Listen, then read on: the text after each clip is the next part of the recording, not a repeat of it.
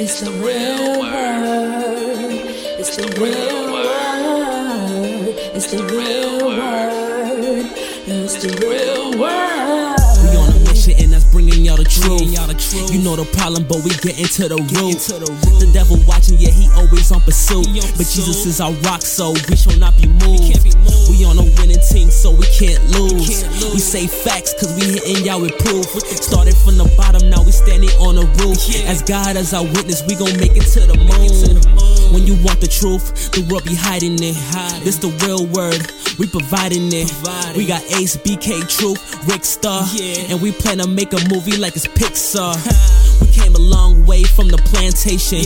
We just trying to save your souls from damnation. So if you down with the message, tune in every week. It will lead you to the message that you seek. Uh, yeah. It's the real word.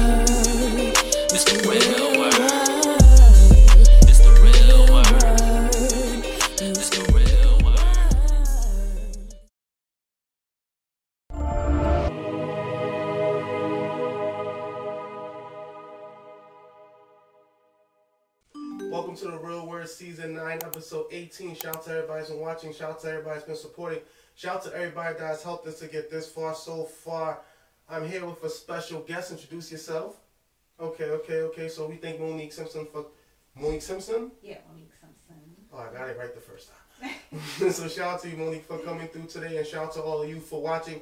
Shout out to all of you that has been supporting us so far, thus far.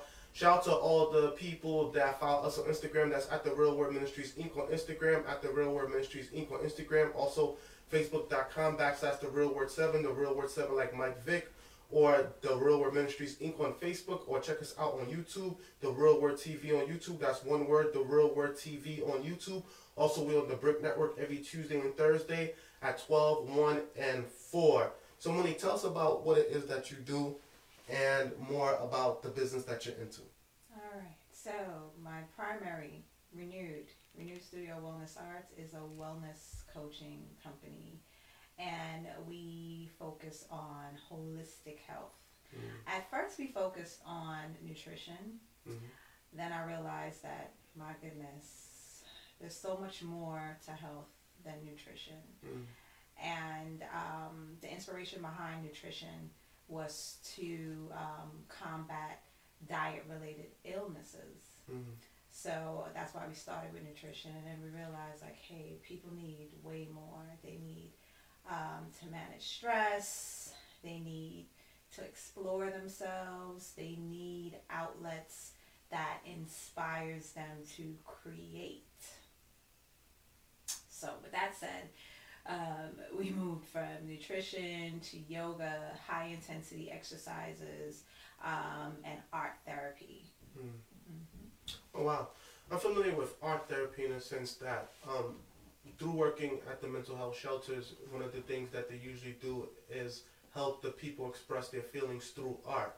And sometimes, even though if they're suffering from bipolar, schizophrenia, or depression, or anxiety, or what it may be, they're able to express those feelings and emotions through art. Is this something that you witnessed yourself? Yes, um, I have a background um, with working with people with intellectual disabilities. So um, within that field, we utilized um, art therapy in a sense of visual art, but also through you know music and um, functional art. I could say that's art that you can utilize within the home. You know, um, so we ended up coining the term wellness art um, as a result of all of the different types of ways people explore themselves and um, you know just figure out what they're made to create. If someone was to ask, what does wellness art look like? How would you describe it? wellness arts are wellness arts. Okay. So wellness art is the arts that inspire people right? And i would say that art is um, very closely um, related to nature. So um, it's what we what we see in nature what we hear um, what we feel. So um, wellness arts encompasses all of those things. So that's why we have music, we have visual arts, we have um, functional art, like I mentioned, Mhm. art that art that you can actually utilize within your home, and um, you know, yoga, all the things that we have. It, it just encompasses wellness arts. Hmm. Yeah. So what got you into this? Um, Well, um, I worked for what is it, seventeen years? Yeah, seventeen years. I worked um, in social services, servicing people with special needs, mhm. and I got into the field by accident.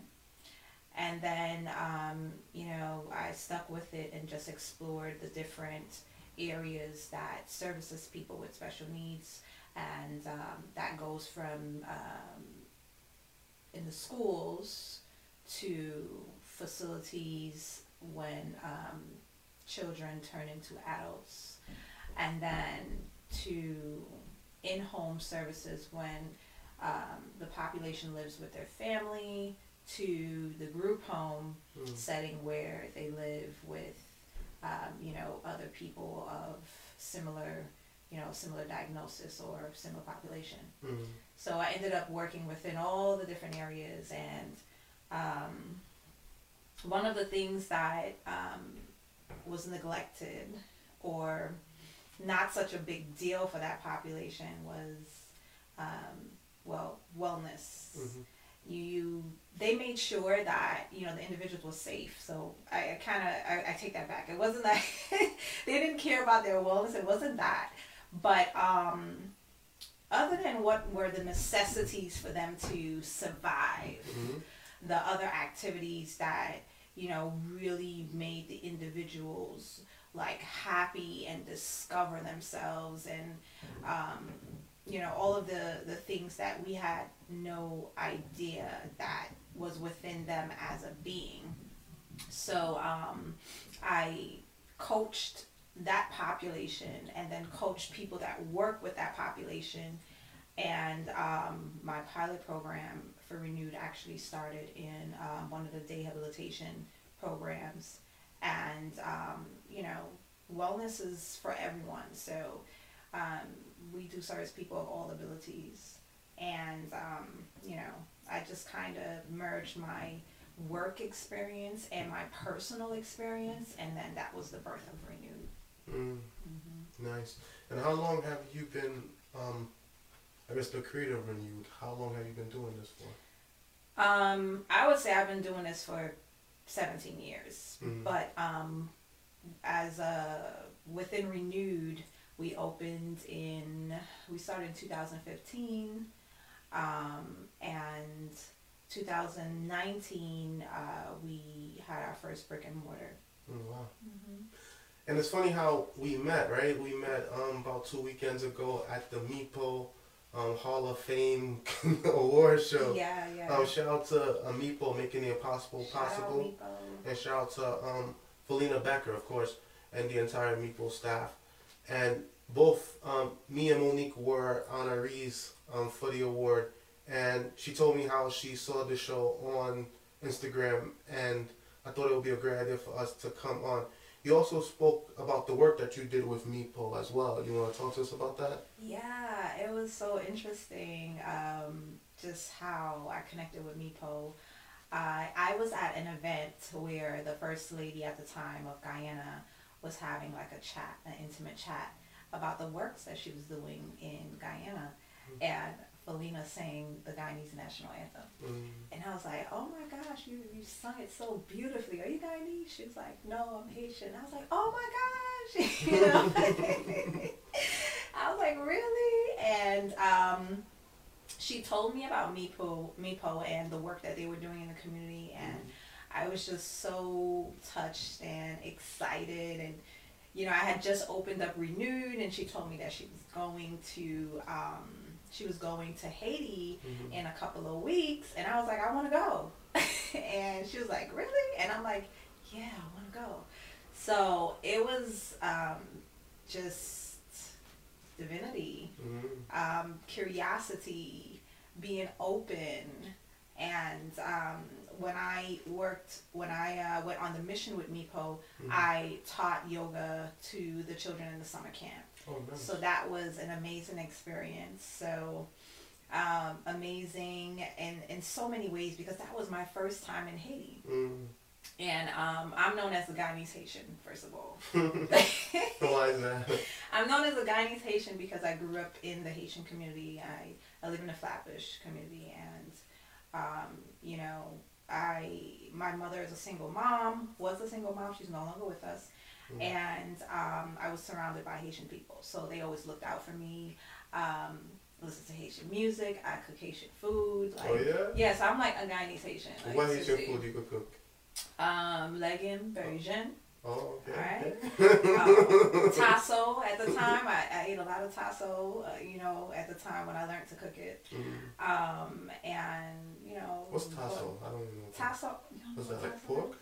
That's fried goat. Oh, fried goat. It's okay, marinated and fried goat. Oh, okay, okay. So it, it has like a pickled, it has a pickled taste. Ugh. So yeah, no, I mean, I, I don't I don't eat meat anymore, but Mm. at the time that I learned to cook it, I was like amazed. Like I was like, oh my gosh, it's so good. Yeah, I don't like goat. I don't like the smell of it. You don't like the smell goat? No. Wow, what meat do you eat? I eat mostly chicken for the most part and turkey. Um, every now and then I do eat red meat. Okay. If when I do eat red meat, I might have lamb. Um, sometimes I have beef. Maybe I eat beef maybe once a week. Okay, I try to eat clean, but I do need the protein. okay. Yeah. Yeah, tell us the story. You went to. So, um, yeah, so Haiti, first time in Haiti, amazing experience. Um, I felt, I felt at home, you know, so, um, it was nothing for me to, to go there. Um, I was already familiar with the culture and it's, I was just very happy to be there. I was very happy to work with the children. And even though, you know, I mean, guess what, guys? I'm the Guyanese Haitian, but I don't speak Creole. I only know the songs. I could sing a whole song, but conversational, no. Wow. Um, But so I have to work on that. song, then you know the words. Well, that's from memorization, you know. Oh, so, um, yeah, working with the children was also an, an amazing experience because you know they didn't speak any English, Mm. so the assistant principal um, would translate, and when they saw me, they would just say, um, "Bonjour, uh, Monique," um, and then they would say, "Breathe in." Breathe out. that's when they looked at me. That's all they said, and it was just, it was just a really humbling experience Mm. to be there. So, How long you was there for? um, I think it was like two weeks. Oh wow. hmm Did you feel safe out there? Because that was always the big question about being in Haiti. I felt safe. You know, at the time when I mentioned to, um, you know, a lot of the the people that that you know saw me grow up, and I was like, I'm going to Haiti. They was like, Why are you going now? Be careful. Yeah. oh my gosh, you can't go another time. You might not come back. Oh my gosh. And I'm like, um, I'm still going. Mm. And I was just like, listen, if I gotta go doing what I love, then that's what it is. But I'm going. Mm. And, that, that's that was my experience with MIPO. My Oh. amazing experience. Mm. Did you live amongst the people or did you stay separate? Um, we we stayed in Okap. It was a hotel, hmm and then we spent some time in Port-au-Prince. Okay. hmm Nice. I spoke to Felina about this. Um, I think the next day after the award show, how inspired I was to go back. Like I myself am a Haitian immigrant, but I haven't been back since I came to America. Mm. As in, I left since the age of two and never been back. Ironically enough, I went to the Dominican side and never been to the Haitian side. Oh wow. And I even been to Mexico, St. Lucia, Belize, all these other countries, but I never been to my own country. And so I was inspired to make that trip this year. So God willing, um, I'm actually from Okap. Okap is Cape Haitian, um, the capital of Haiti, and so that's in the north. Um, so I'm gonna make the trip and see how it is. You know, just get back to the roots. You know, I figure if That's I could, amazing. yeah, I figure if I could survive in Brooklyn, I should be able to survive Listen, if you could survive in Brooklyn, you could survive anywhere. Yeah, Yeah, for sure. So tell us about your experience growing up in Brooklyn and Flatbush. How was that? Um, I am uh, like a true Brooklynite. Mhm. Um, I spent all of my years in Brooklyn, so much time that I often try to get away, and What you mean get away? get away meaning any opportunity to travel, Mm-hmm. I took it.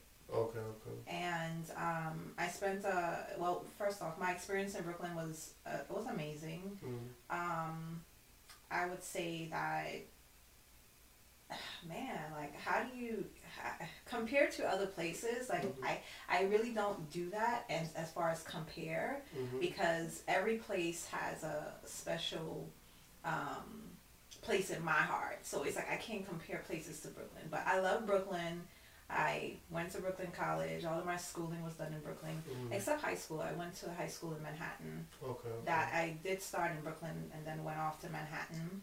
Mm. Um, I just love New York City in general. There's no place like it.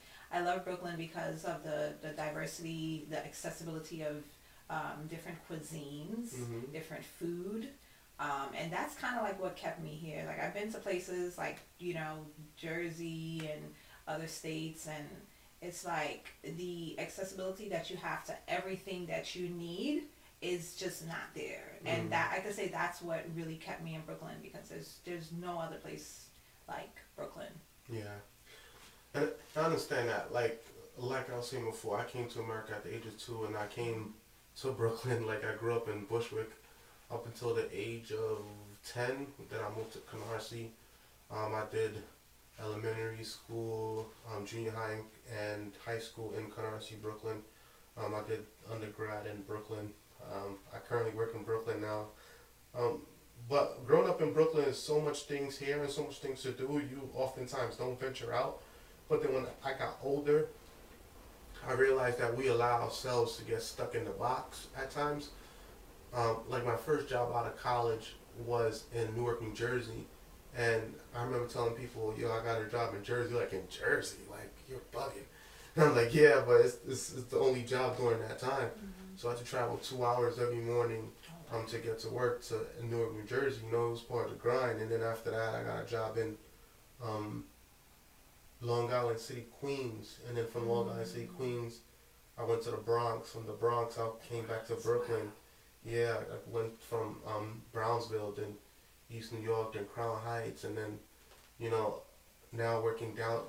No, before then I went to Manhattan, um, the uh, Washington Heights. And then I'm back in Brooklyn now, and just seeing how, matter of fact, I'm working three blocks away from the college I went to during undergrad in Brooklyn. So I see how much Brooklyn has changed. I've seen how much Brooklyn has changed me, and you know, there's like you said, there's no other place on earth like it, and it does help shape you. But sometimes it, there's a good and bad aspect to it, and hmm. they said to really understand the world around you and to um, really understand what it is culture wise, you have to travel the world. And traveling the world, we see like everybody has their own biases, their own beliefs, you know, their own religious background, whatever it is that helps make them up. Um, but then you also see like how much love you get from like perfect strangers when you go to these places, people that don't even know you, but they like you just based on the energy that you may bring. Yeah, just because you're from New York. Yeah, that too. But I don't say I'm from New York. I say I'm from Brooklyn. Yeah, that's true. That's true. That's true.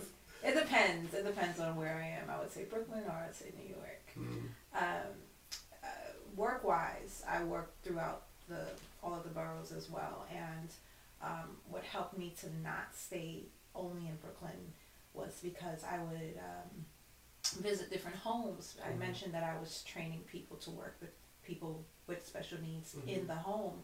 So I would be all around the boroughs. So it's not like an area of New York City like that I don't know. mhm. Um, I think that the most far off borough for me was uh, is Staten Island. Okay. Yeah, that's Staten Island. Island's kind of like way off Yeah, the map for me.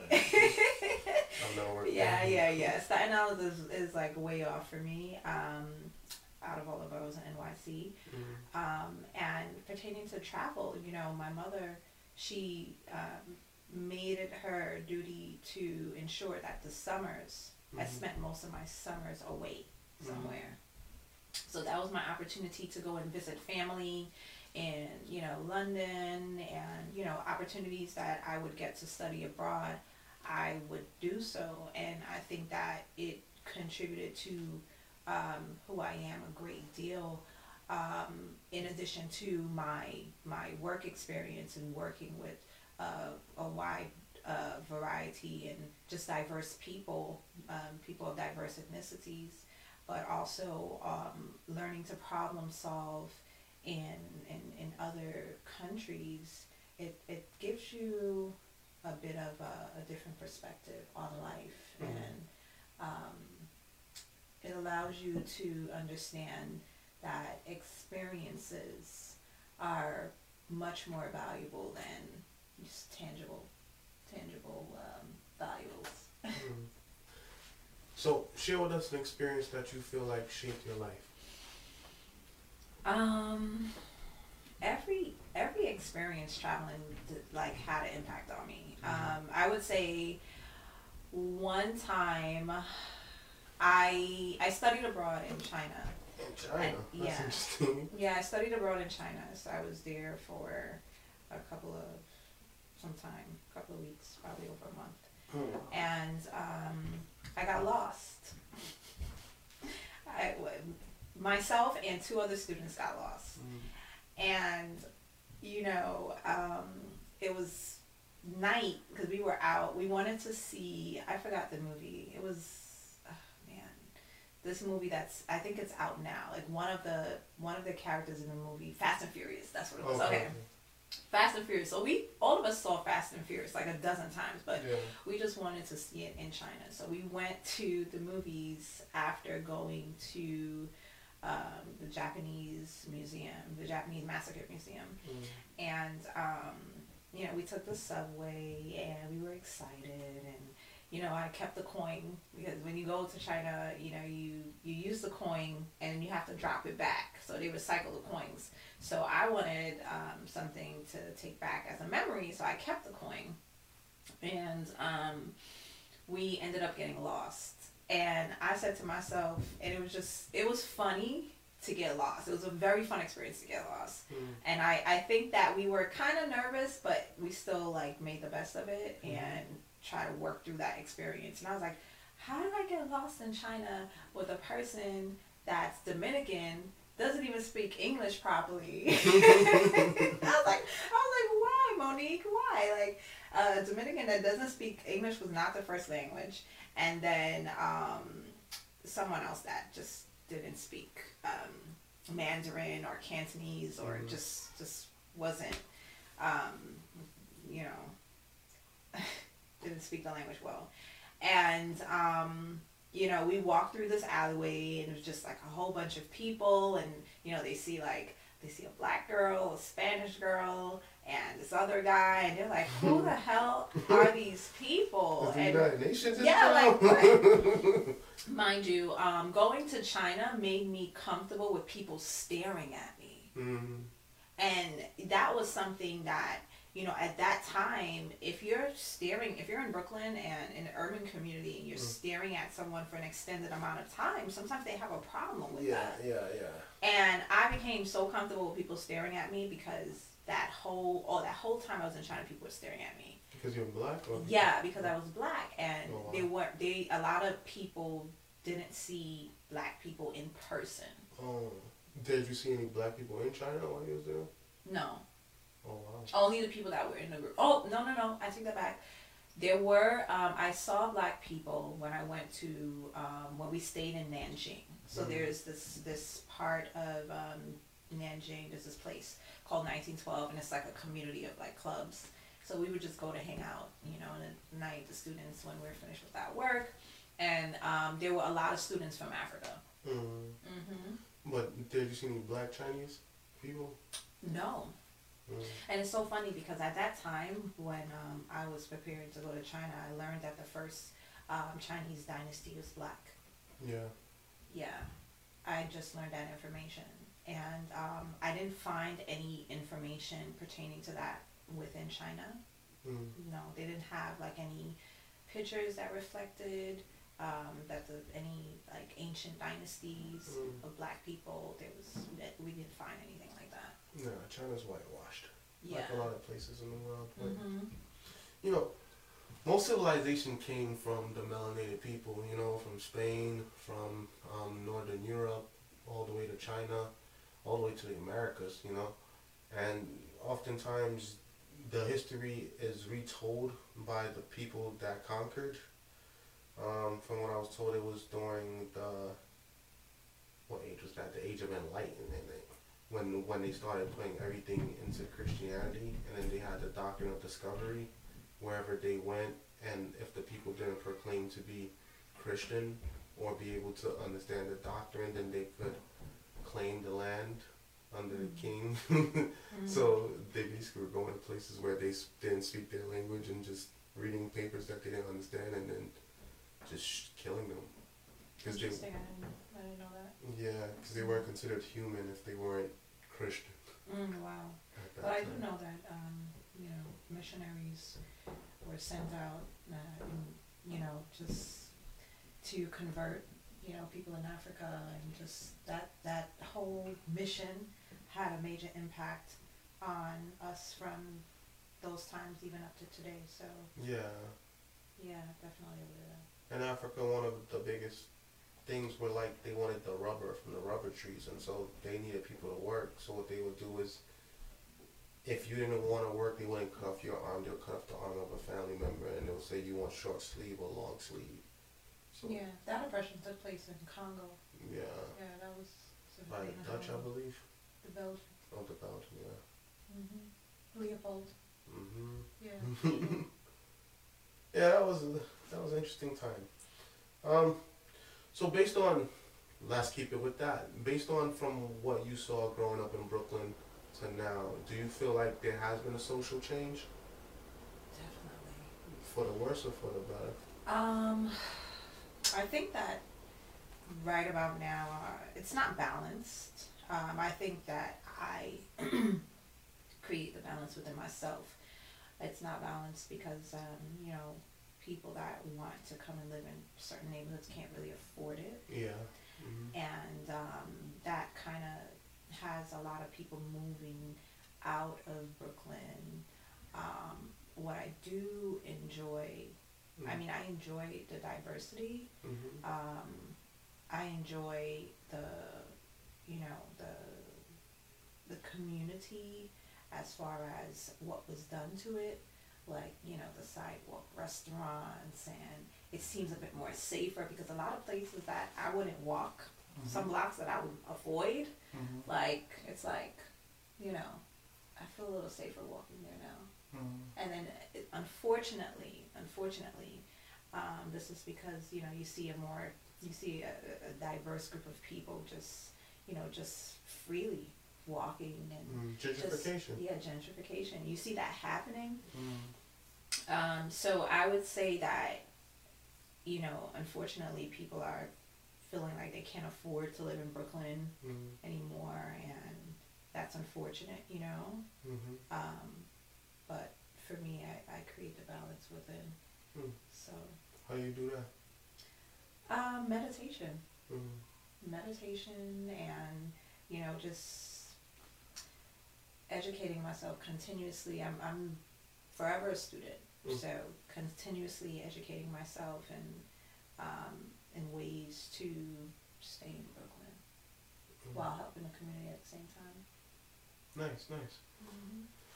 I would say gentrification is something that's affecting everyone. Um, there was something that was going on social media. There was like how Jay Z's old stash spot, 566 State Street, just sold for I think it said 1.4 million dollars. Mm-hmm. And there was like how a place that used to be a place where drug dealers just sold for millions of dollars. It's just a studio apartment It makes sense. and that's how much Brooklyn has changed. You know, um, a lot of us were priced out, but I feel like for we could always blame, you know, the the the drugs, slavery, oppression, all these other things that occurred, but there are people that were able to overcome that oppression, and there's some people that just fell victim to it and that didn't want to do better.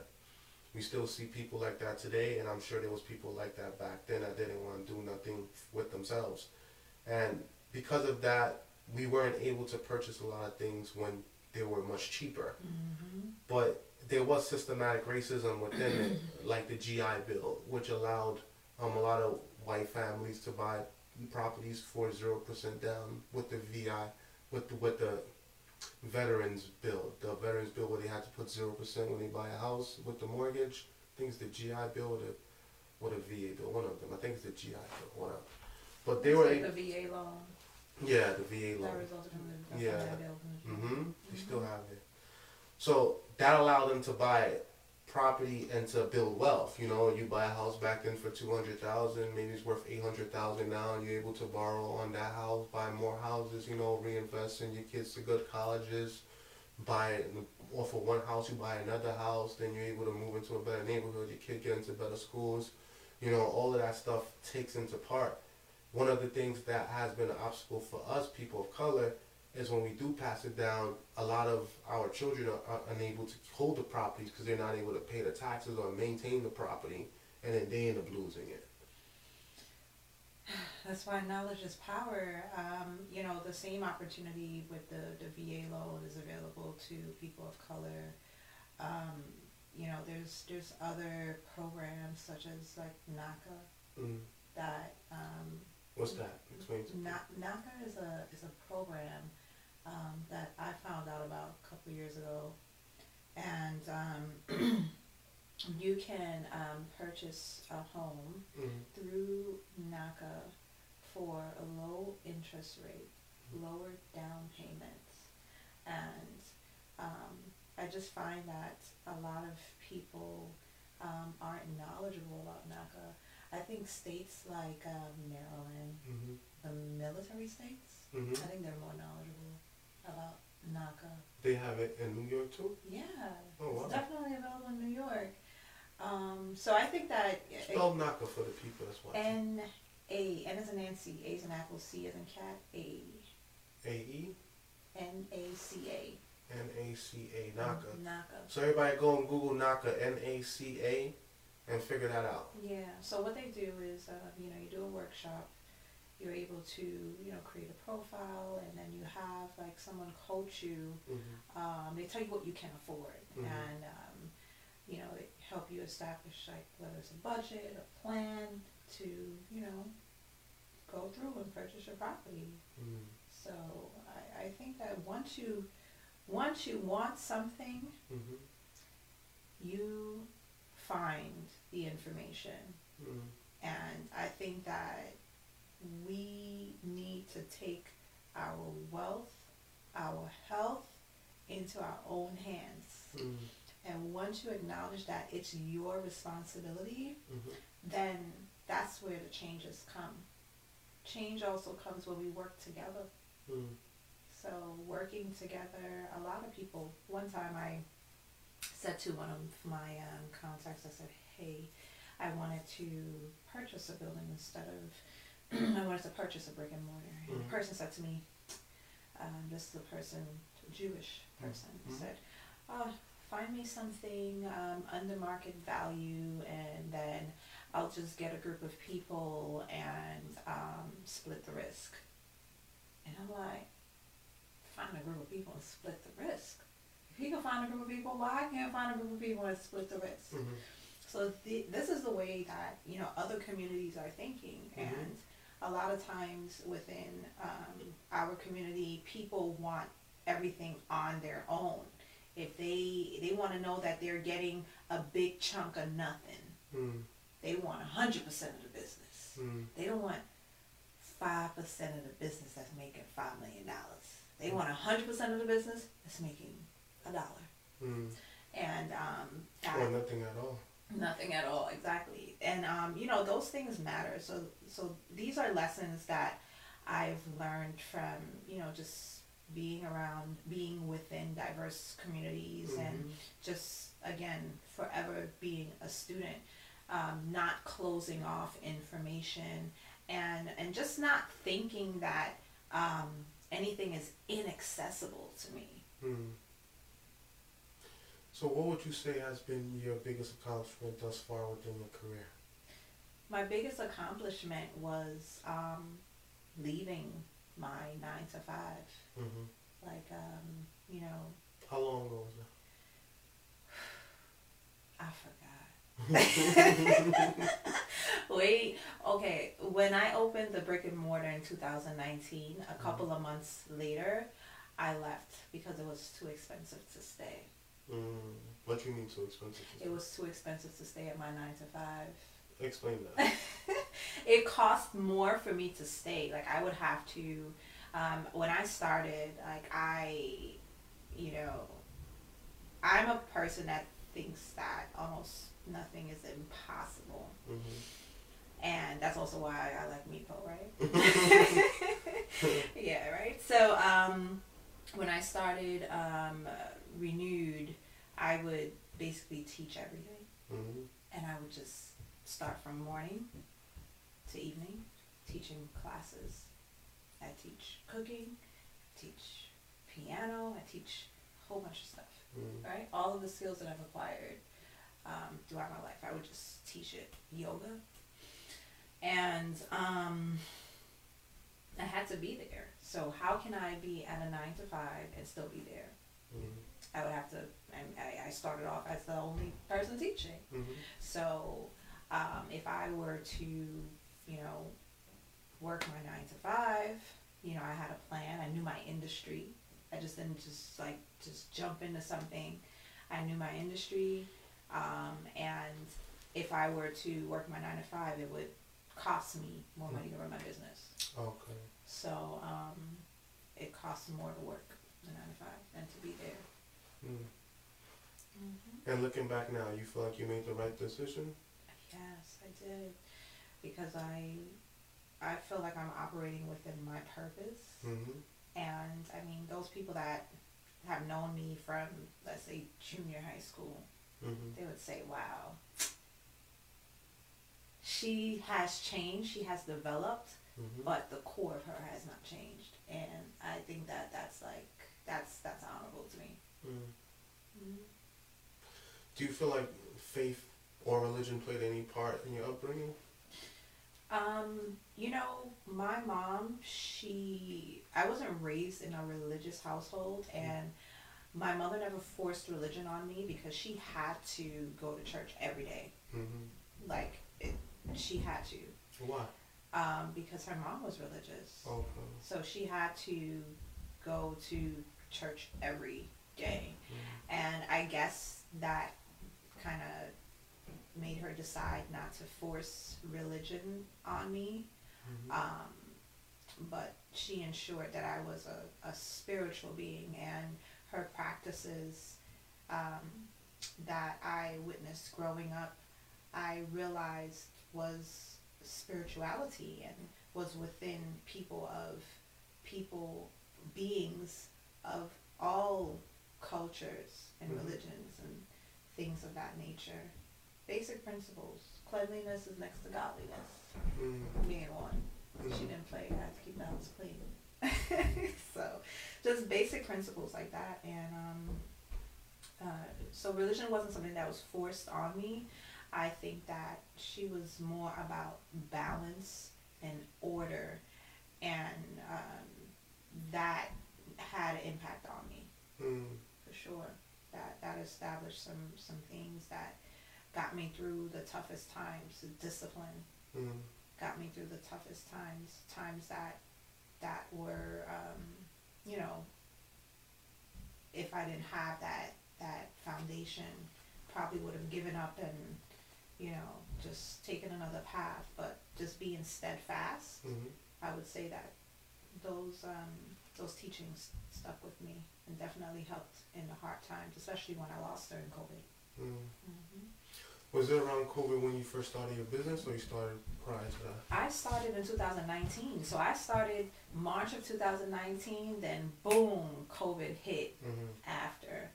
And um, one thing I would say is that um, I I don't look at situations that happen or challenges Mm-hmm. as something that you know something that is to hold you back. I look at challenges as a, a learning experience Mm. and um, from COVID, it taught me how to seek resources for your business provided by the government. hmm So, you know, I wasn't in the PPP group that got a whole bunch of money, but I, didn't- I didn't like go to California like all the other Brooklynites. but um, What they doing in California? that's a whole nother story. but I, I utilize other resources like, um, you know, SBA? interns, Oh. SBA interns, all of those things. Um, I learned um, just free resources to Mm. um, edify myself, educate myself Mhm. um, within my business to help me to just continue to go on. And um, I thank God, man, because I was seeing businesses close left and right Mhm. all around me, and I was like, how are we, how are we gonna do this? But um, it also taught me how to create a, a re- recession-proof or yeah, like recession-proof business. You know, Mhm. um, it taught me a lot about that um, industries to get into, so that you know when these challenges such as COVID and other unexpected things come about, you do know how to maneuver. Mm. Mm-hmm. Yeah, I could say that during COVID, we learned a lot. I mean, during the entire pandemic, we were filming. Um, we were filming even when we had curfew. Like we would be here and you hear, "Ah," Oh and the alarm would go down. And what I had to do during the time, I was considered an essential worker, so I would print out the permission slip. And Mm-hmm. Yeah, you pulled out. yeah, and give it to my friends. We, you know, we would hit that copy machine. oh my god. So it was a ridiculous time. I feel like you know, and even at times like the the effect it had on us psychologically, I think that's the biggest impact that it left on us. Like you know, even now, the you'll see some people, the people that have social anxiety, they still wear their mask and they hide behind it.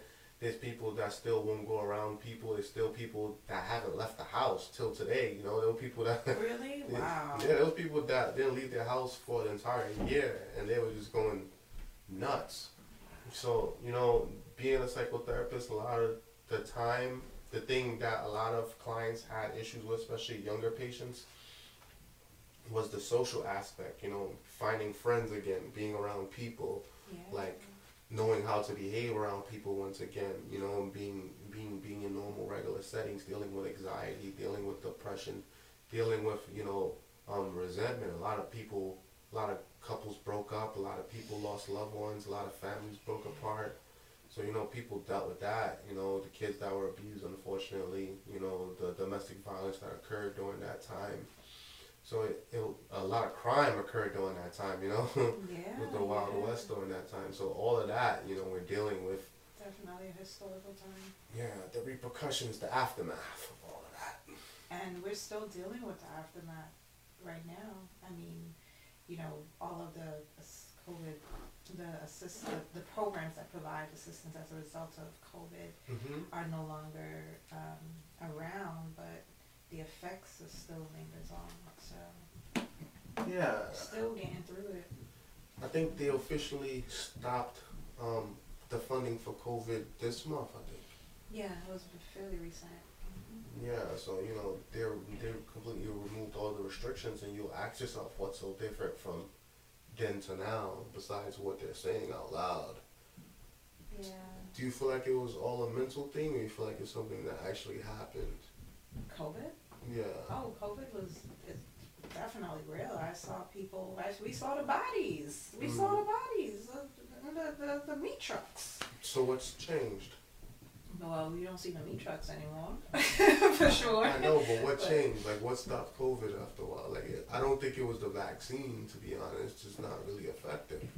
Um, what stopped COVID? Um, you know, in societies, if if you put something in society, everyone has to get it, Mhm. right? Because there was this theory that okay, everyone everyone has to get COVID. Oh, herd and immunity. then yeah, herd immunity. Everyone has to get COVID, and eventually things will die down and whatnot.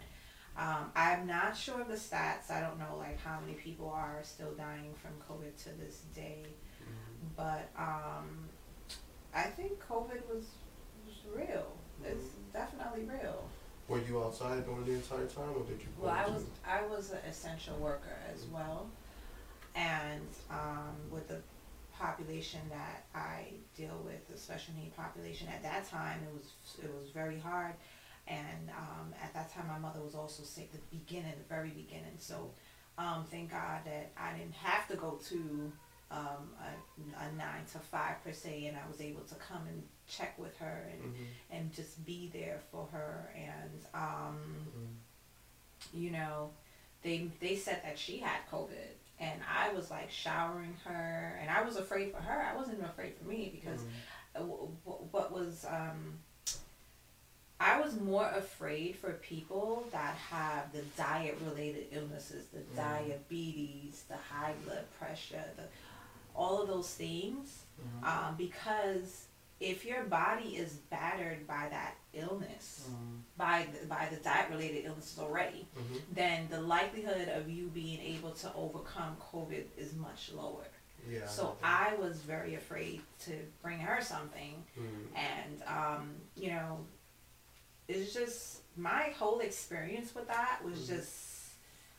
It taught me so many things, and actually, it's it's what kept me going. Mhm. It it's what keeps me going. Mhm. The times when I don't even want to go Mhm. because Explain that. um, meaning you know i'm doing what i like to do but Mhm. you know times there are times where things get a bit taxing Mhm. and you know it, it's a the industry is wellness so people are taking away from you they're taking Yeah. from your energy and you're They're you, draining you're you. you're a psychotherapist so you understand that Yeah. like you have to replenish yourself Yeah.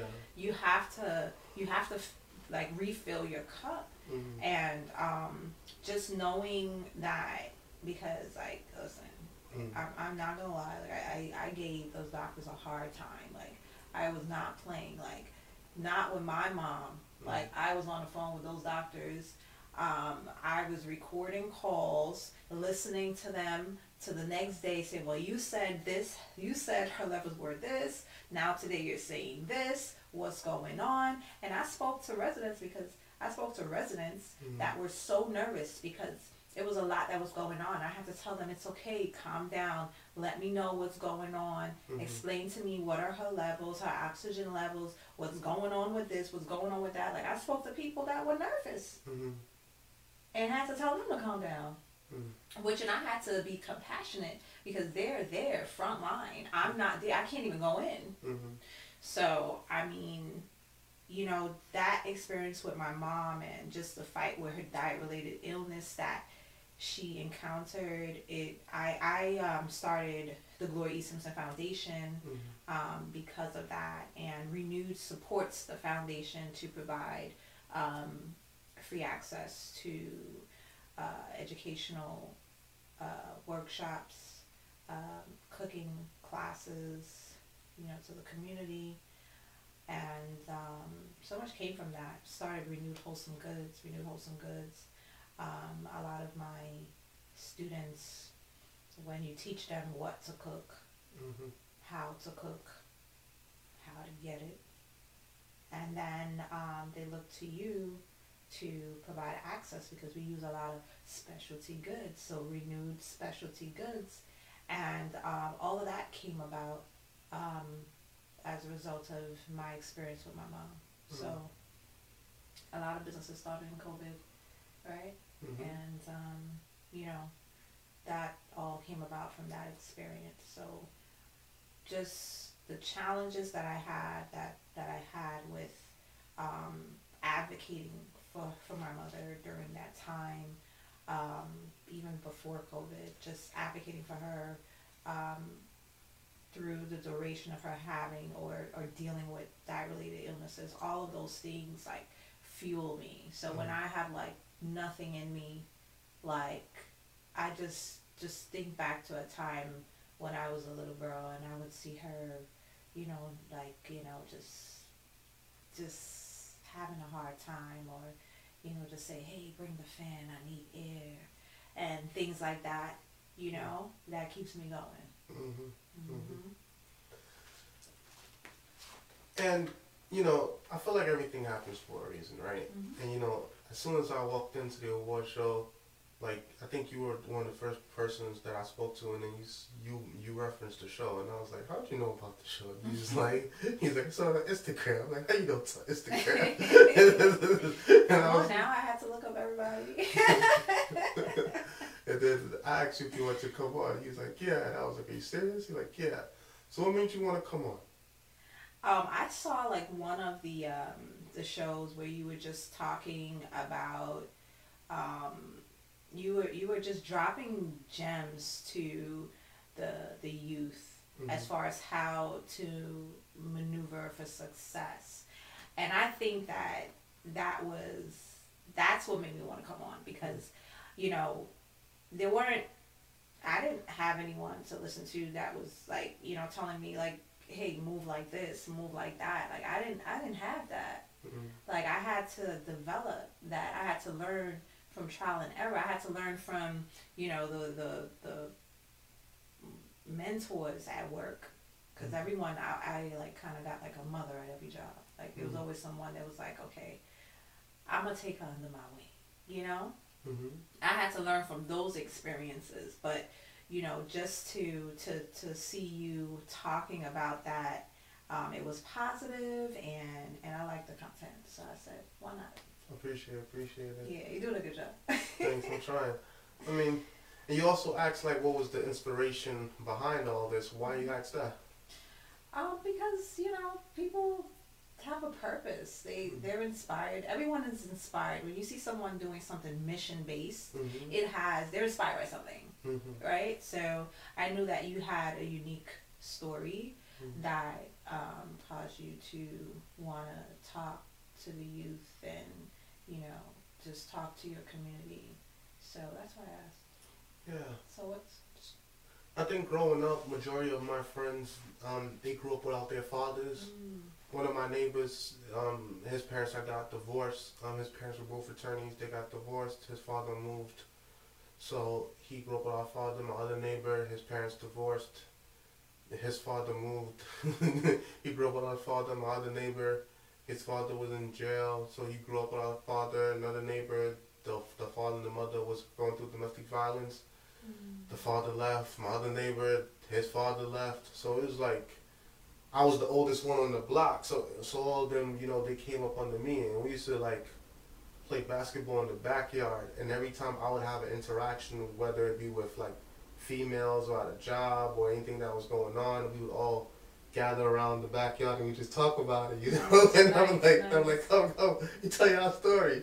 You know, even up until today, you know, we still have that brotherhood and we grew up together, you know, even from being each other's best mans, like, you know, um, going through fatherhood, going through different situations in life, you know.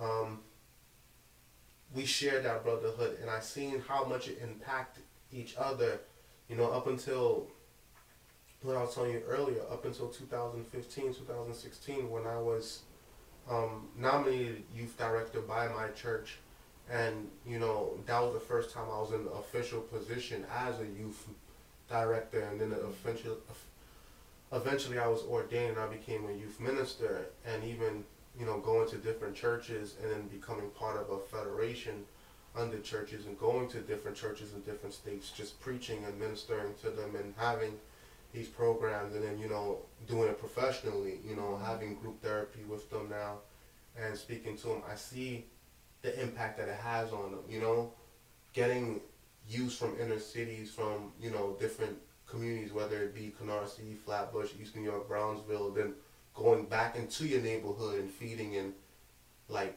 giving people clothes and helping them out, you know, and then even being able to make the newspaper off of just doing a good deed and then, you know, or even seeing yourself on TV, just having a conversation with your friend or someone you grew up with. Like it's amazing to them, but it has become regular to us, and we continue to push it and continue to build upon that because mm. all things are possible, right? Like if you would have told me years ago I would have a television show, I'm like, yeah, you you you're talking nonsense, you know, like you know all these things that came to fruition. even recently being able to close on our 10,000 square foot building for our church and community center, like even coming for that, and, and that took 30 years, you know. that Like, took that's, that's a big move. Thank you. And you know, we, we we actually bought the block, so you know, seeing things like that come into light, like I know that I was placed here for for a bigger purpose, and I even said it during my MIPO accepted speech. Like you know, the small amount of success that we've had thus far is nothing compared to what we'll have to do in the future. But while we're still doing it, we have to help those that are still on their way up. You know, and. I feel like I've done enough in Brooklyn, I've done enough in New York, but I haven't done enough in my own country. Mm. So I need to go back home and, you You know, go back, yeah. do the work Well, too. I'm not, I'm not gonna lie, when, uh, you know, um, some of the people that I, know, that are Guyanese, they was like, well, you're not doing that in Guyana. I was like, I wasn't invited. Wow. I was like, I'm, I wasn't invited. Invite me and I will come. wow. So why don't you invite yourself and just go? Yeah, you know, it's What like just like you, like you know, it's Mm. it's your your your your origins, Mm, but for some reason you were led to a specific call in a different call in at a specific time, a different time. I'm sure I would love to. mm, If you're Guyanese and you're out there, you're a listener, um, just know that I am more than willing to come to Guyana um, to provide services through the Gloria E. Simpson Foundation um, in Guyana. So reach out. I'm available. Okay, cool, cool, cool. Yeah, and it's kind of biblical. They said that it's always hard. It's, it's the hardest for a minister to minister to his own people or to the people from his own community or to go back home and minister. You know, whichever interpretation you want to use. And I feel like that is hard. You know, um, you can always go someplace else, create a new identity, or be someone new, or be yourself. Even you know, some people call it. But then when you go back home, people base you upon who they knew, you know, and they did it to Christ. They're like, oh, trying to say they don't value you the same. They're like, oh, yeah, you know, it's almost like I had to do it, you know, like as big as I became over the years, you know, um, I still attended the same church and was around the same people, and then I started going around people that they would act almost as if I wasn't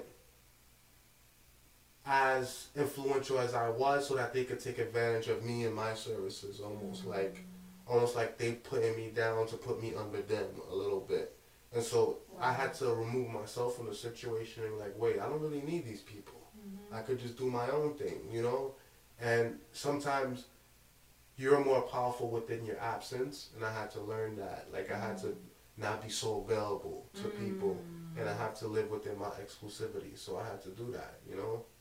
Because if people see me all the time, they probably like, all right, we see this guy around all the time. But if you barely see me, they're like, all right, you know, I'm busy, I'm doing things. yeah, yeah. Unfortunately, that's what that's what works Yeah, eventually, you know, and let them live through your pictures. for sure. for sure, for sure. Sometimes you have to you have to take that approach Yeah. when you're not valued. Distance. Yep. So if you could leave the people with a closing thought, what would it be? Find your purpose. Mm.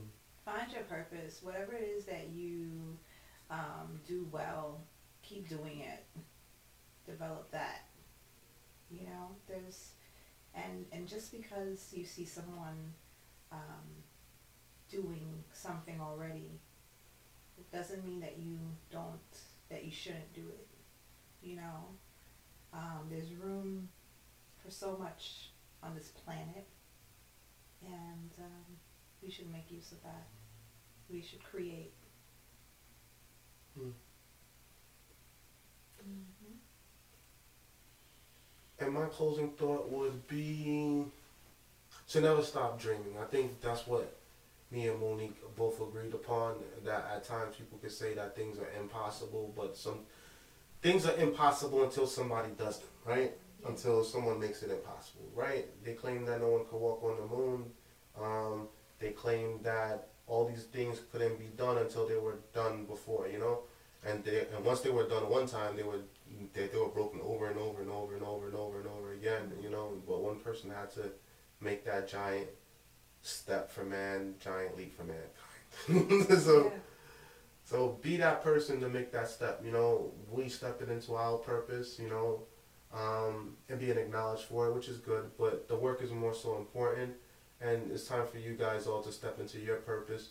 If you need mentorships, you can hit up me and Monique, of course. And also, there's a whole bunch of mentors. Whoever you look up to, reach out to them. You never know; they might reach back out to you, and just show love, and you know, pay it forward. Once you get it, pay it forward to someone else and spread the love. It's the Brooklyn way. so we thank you for joining us tonight. Shout out to everybody for supporting. Shout out to everybody for watching the real word. Um, shout out to everybody that has subscribed to our YouTube. That's www.youtube.com backslash the real word TV. You can also catch us on the BRIC Network every Tuesday and Thursday. Um, we're also coming to BronxNet, so check us out on BronxNet. We're coming to the Bronx as well. Um, if you like only podcasts, you can listen to us on SoundCloud, Pandora, Apple, Podcasts, and SoundCloud, of course, um, wherever podcast is found. And also, you could also catch us everywhere, Anyway, Just Google the Real Word Ministries. So we thank you for joining us. We close out with a prayer. You want to pray for us? I'll let you leave. okay, okay, okay. All right. Dear Heavenly Gracious Father, we thank you for this moment in time. We thank you for this ability to be here with you. We thank you for this ability to come together as one. We ask that you continue to bless all the works that we have done and the works that we continue to do. I to bless my sister Monique as well as her business and everything that she's doing. Order her steps, Lord, order my steps as well. Continue to bless this platform and the work that we're doing with the Real Word and with the Real Word TV and the Real Word Ministries. Shout out to all our supporters and we thank you, Lord, for blessing them as well. We thank you in the name of your Son as we pray. Amen. Amen. Thank you for having me. Thank you. So peace and blessings, everyone. Good night and God bless. Take Good care. night.